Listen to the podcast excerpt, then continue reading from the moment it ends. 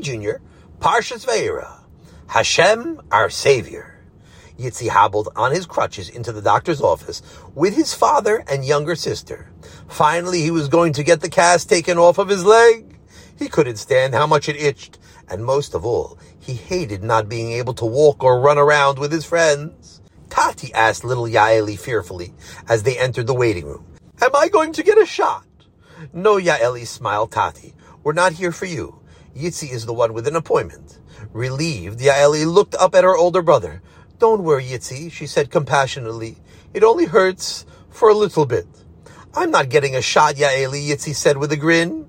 I'm here to get the cast taken off of my leg. What? No, little Yaeli said. You need to keep the cast until I learn how to write, so I could sign my name on it. Yaeli said Tati, laughing. Do you really think that that's fair to make Yitzi keep his cast on until you learn how to write? Here, come look at the books that they have here and I'll read you a story. A few minutes later, a nurse appeared in the waiting room. Greenbaum, Yitzi, she called. Dr. Kaufi will see you now. Yitzi quickly stood up on his crutches and hobbled over to the doctor's room, followed by Tati and little Yaeli. Hi, Yitzi, the doctor said with a smile. Are you ready to get rid of your cast? Ready, Yitzi replied. I'm ready to rip it off with my teeth. Hmm, I'm not a dentist, but I don't think that that would be a good idea, said the doctor, still smiling. So how do you remove it? he asked. Do you dissolve it with hydrochloric acid? Do you insert tiny explosives into it and detonate them, doctor? Hmm, those are also interesting opinions, the doctor said thoughtfully. But I think it might be safer if we do it the traditional way, with a small circular saw. The doctor picked up a small saw and held it out for Yitzi to see.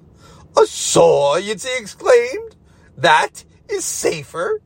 Well, yes, the doctor explained. It's a lot easier to control a small saw than it is to mess around with dangerous corrosive acids or explosives. Here, let me show you. Yitzi heard a whirling noise coming from the saw, and before he knew it, the doctor had cut through the outer layer of the cast, and it fell off his leg onto the floor with a clunk. Wow! I want a saw like that, Yitzi said excitedly. We'll see, Yitzi replied Tati. So, maybe, asked Yitzi hopefully.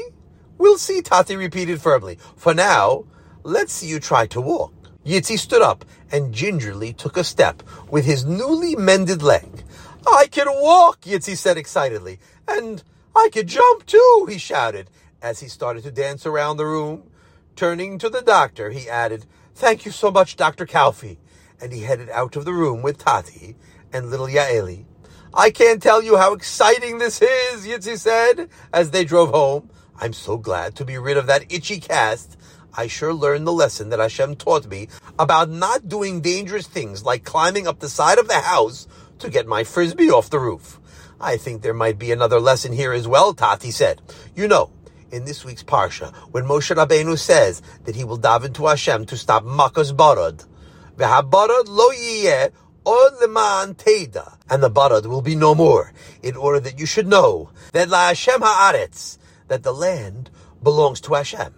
Rav Avigdor Miller explains that the Torah is teaching us that not only when Hashem punishes us is there a lesson to be learned, but also when the punishment goes away, that is also from Hashem. Oh my, Yitzi exclaimed as he thought about what Tati had just said.